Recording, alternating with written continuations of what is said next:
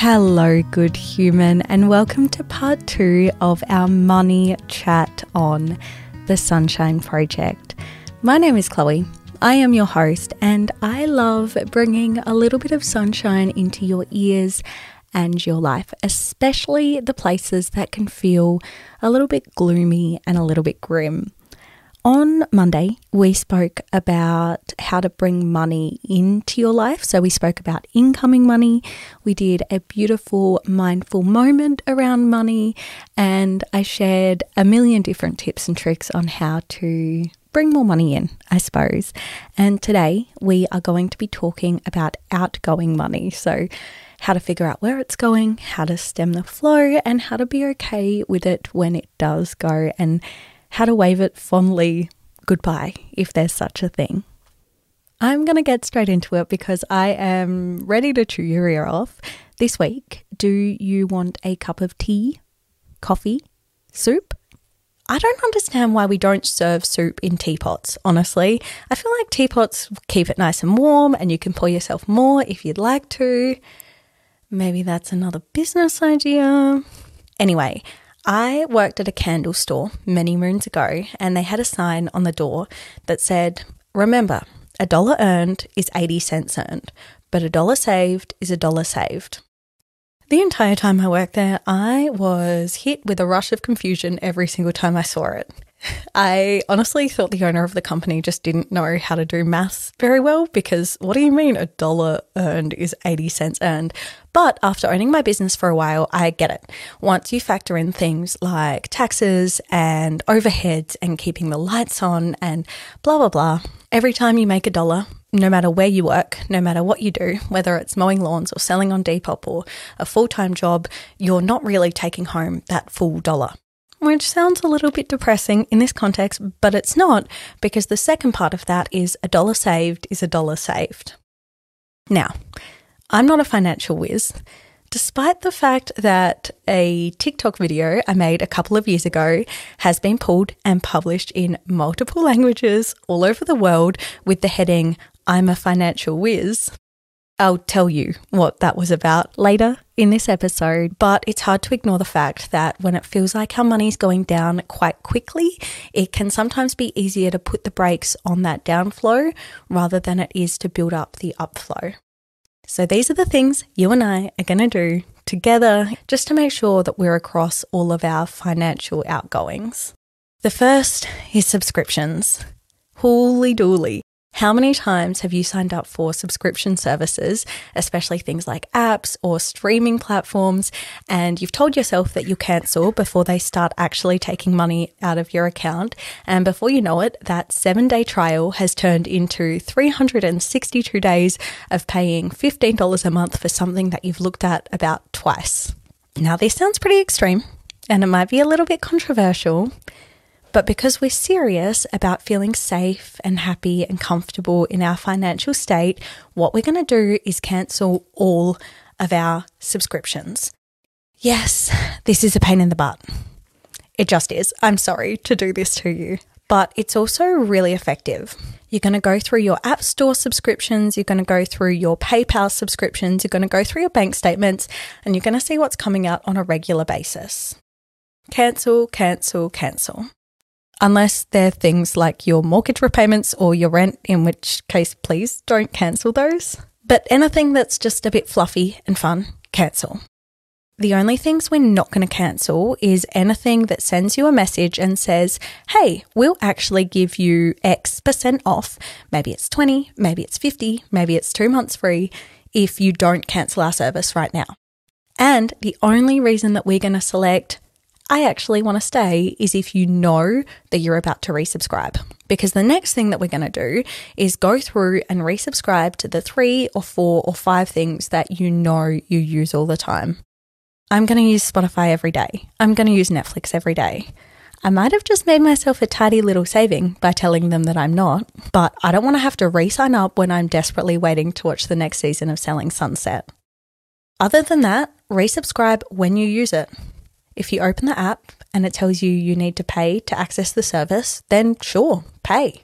but you'll probably save 10 or 15 or $200 a month just by not paying automatically for things that you don't use. It's going to take you like two seconds to resubscribe to everything if you need to, and all of a sudden you've got a blank slate to start wherever you want to from. Number two on our outgoings list is quite similar. We're going to do a contract audit. Yes, this sounds more boring than the first one because it is, but I just want you to take, again, maybe another hour or so and have a look at everything that you're signed up to. You're not going to cancel it all, you're just going to take stock of where you're at.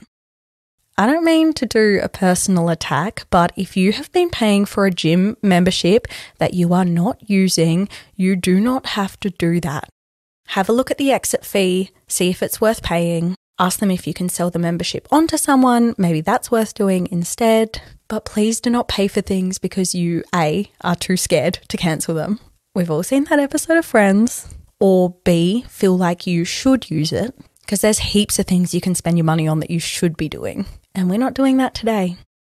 Then look at things like phone and internet, general bills, insurance, and just make sure that what you're paying for is what you use. If you're paying for unlimited internet every month and you can see that you're only using 50 gigabytes, then you could probably save 30 or $40 a month just by dropping down to what you actually need.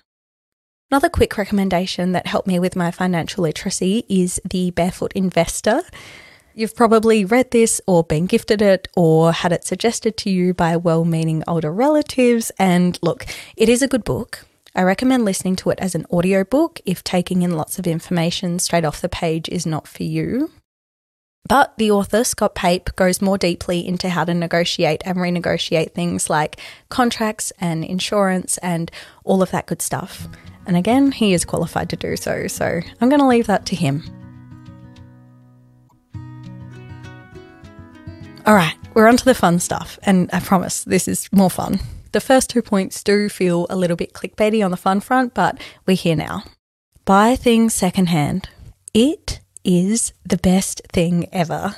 And I feel like, similarly to welfare, a lot of us were raised with the idea that buying things secondhand means looking really daggy or not having enough or kind of showing where you're at financially on your clothes or your school bag or whatever that may be.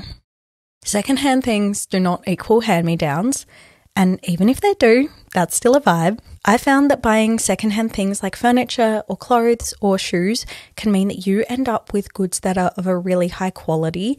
I only buy my shoes secondhand and I only buy my shoes made of leather, which has the double bonus of A, meaning that they're going to last for a really long time, and B, meaning that they're really affordable, and C, meaning that I don't have to get deep into thoughts about leather production. I love knowing that I'm giving things a second life. And honestly, if you're the sort of person who likes to make a challenge out of things, which I certainly am, hello ADHD, it can be really fun to make it a goal or a challenge for yourself as well. I've set myself a secret challenge at the moment, which I haven't shared on social media really, um, and now I'm sharing here but only to you, and that is that I'm not buying any new clothes between now and the end of the year. Doesn't matter if I've got a costume party, doesn't matter if I'm going on holiday, doesn't matter if I've got a party coming up. I've told myself that I can find what I need at an op shop or a thrift shop or Depop or a secondhand store. It's really fun looking for treasures and finding something that matches what I'm after perfectly. And I have saved so much money because every time I walk into a shopping mall now, I don't even notice all of the clothing stores that are around me. They cannot tempt me, they cannot seduce me. And the money that I would usually spend on a pair of jeans or a top or a dress that makes me feel good for two seconds and then I never wear again is stuck in my wallet. I mean, I don't carry cash, but you get it.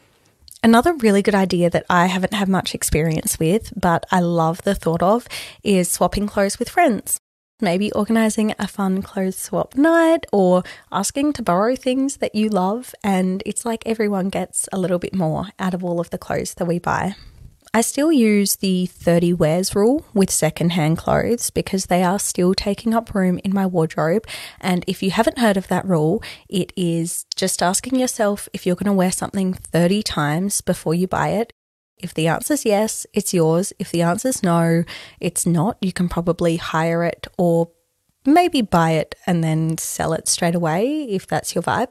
But if shopping secondhand isn't for you, then I do have a hack that you can apply to buying things new as well, especially clothing. That is the photo hack. I started this when I was in one of my many periods of spending lots of money on things that I don't need. And that was every time I thought about buying something, I would take a photo of it.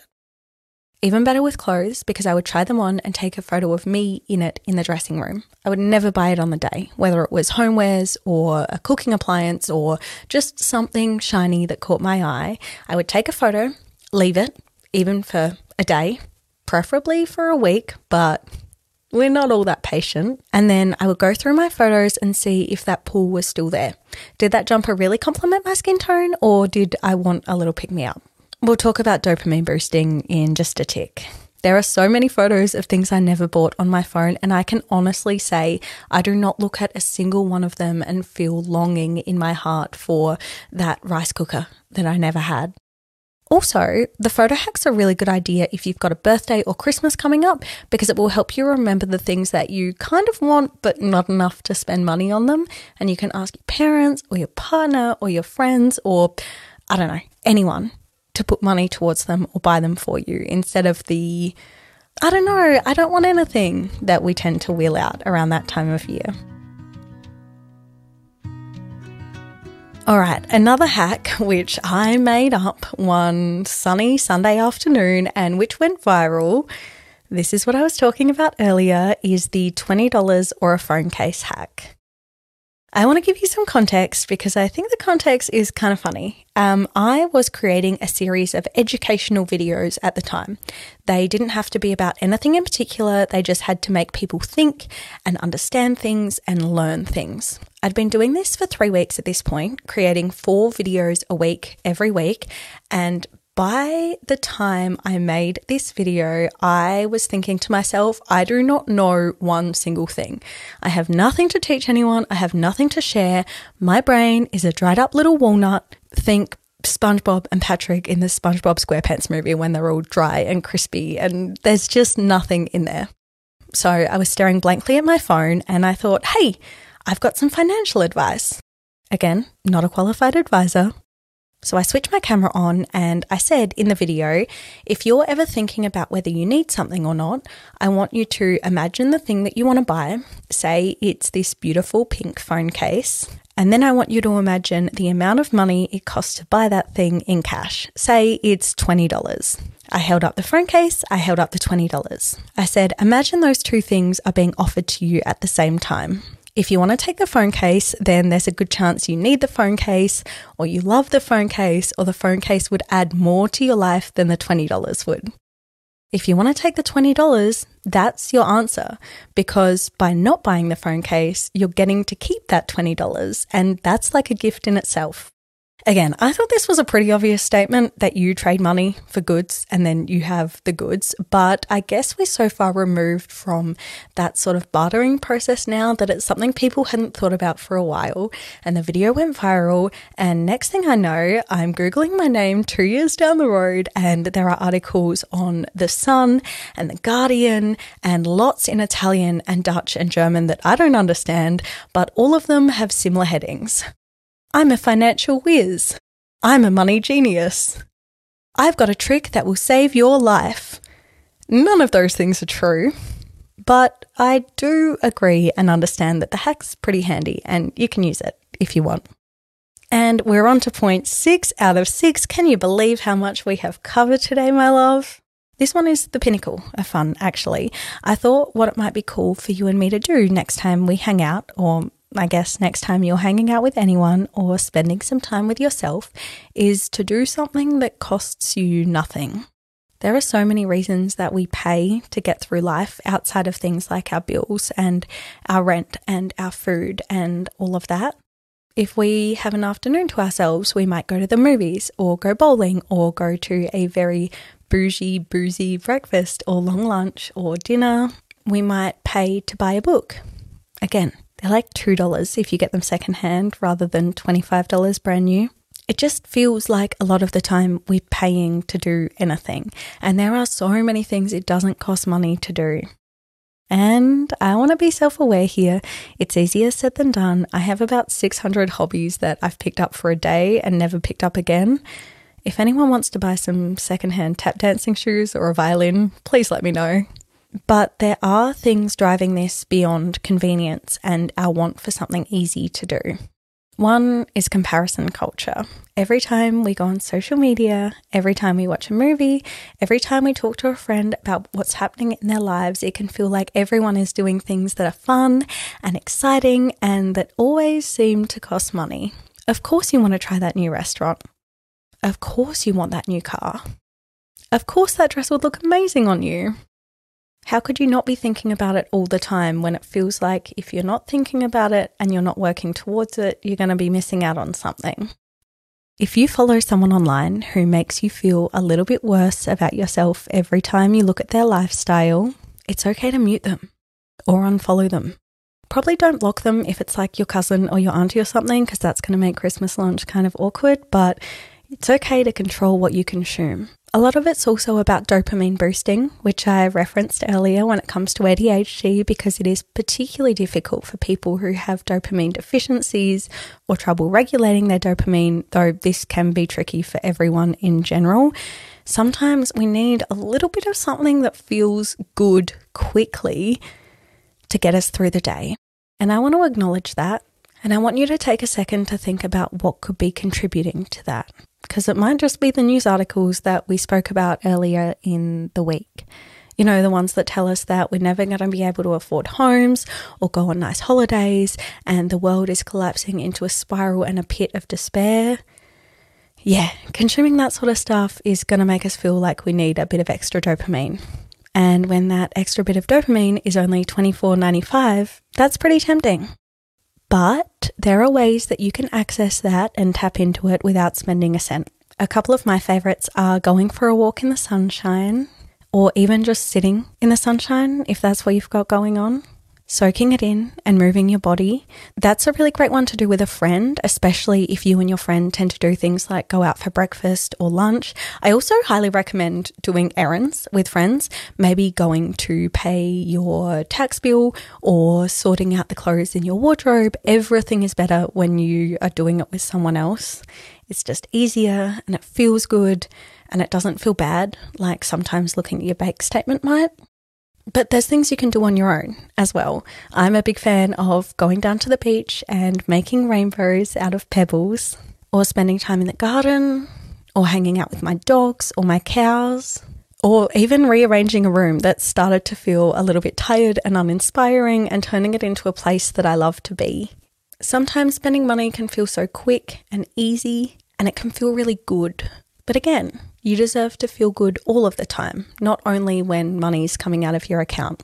And again, you deserve to feel safe and happy and comfortable in your current financial state. If you do right now, I love that for you. Imagine me squeezing your hand tightly and giving you the biggest smile. And if you don't, you will. I trust that. Please access services that are out there for you Please don't feel shame or guilt or embarrassment around that. And please know that you, my love, are worth your weight in gold. You're something that money can't buy. Thank you so much, good human, for spending this episode with me.